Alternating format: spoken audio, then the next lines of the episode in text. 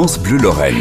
Pendant tout l'été, le conteur Lorrain Vianney Huguenot eh bien, nous propose de découvrir au micro de Damien Colombo les portraits de Lorrain, parfois célèbres, parfois anonymes, oubliés ou parfois méconnus, mais toujours au destin flamboyant. Bonjour Vianney Huguenot. Bonjour Damien. Pour le portrait de Lorrain de ce jour, de Lorraine précisément, on est dans le, le registre à la fois économique, numérique et solidaire. Oui, tout à fait. Alors, je vous raconte aujourd'hui l'histoire de l'équipe de Victoria Manfield. Elle est parisienne, mais elle est originaire des Vosges, il me semble de Remiremont, euh, qui a créé une application numérique très intéressante qui s'appelle Soliguide. Et tout ça est parti en fait d'un constat.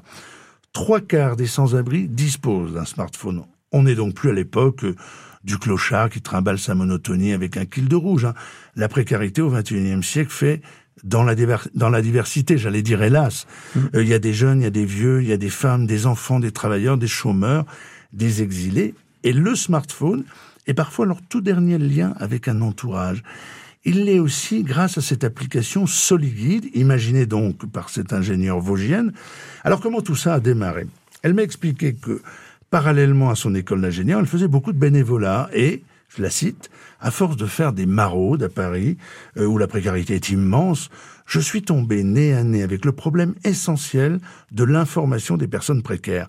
Et j'ai commencé à monter mes projets. Alors au début, c'était juste une liste sur mon portable, puis c'est devenu un tableau Excel, un site, puis, sans m'en rendre compte, c'est devenu un projet d'association.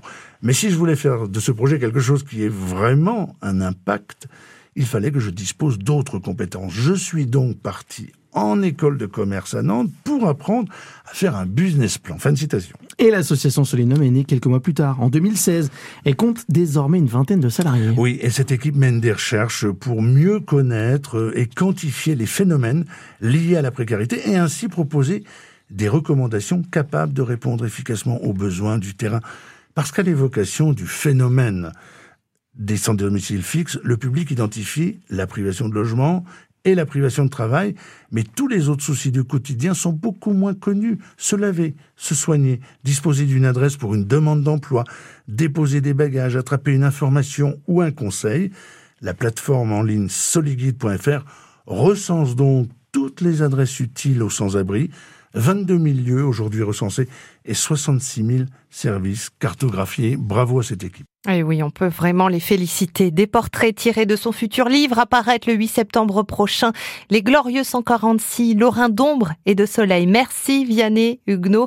Et à demain, bientôt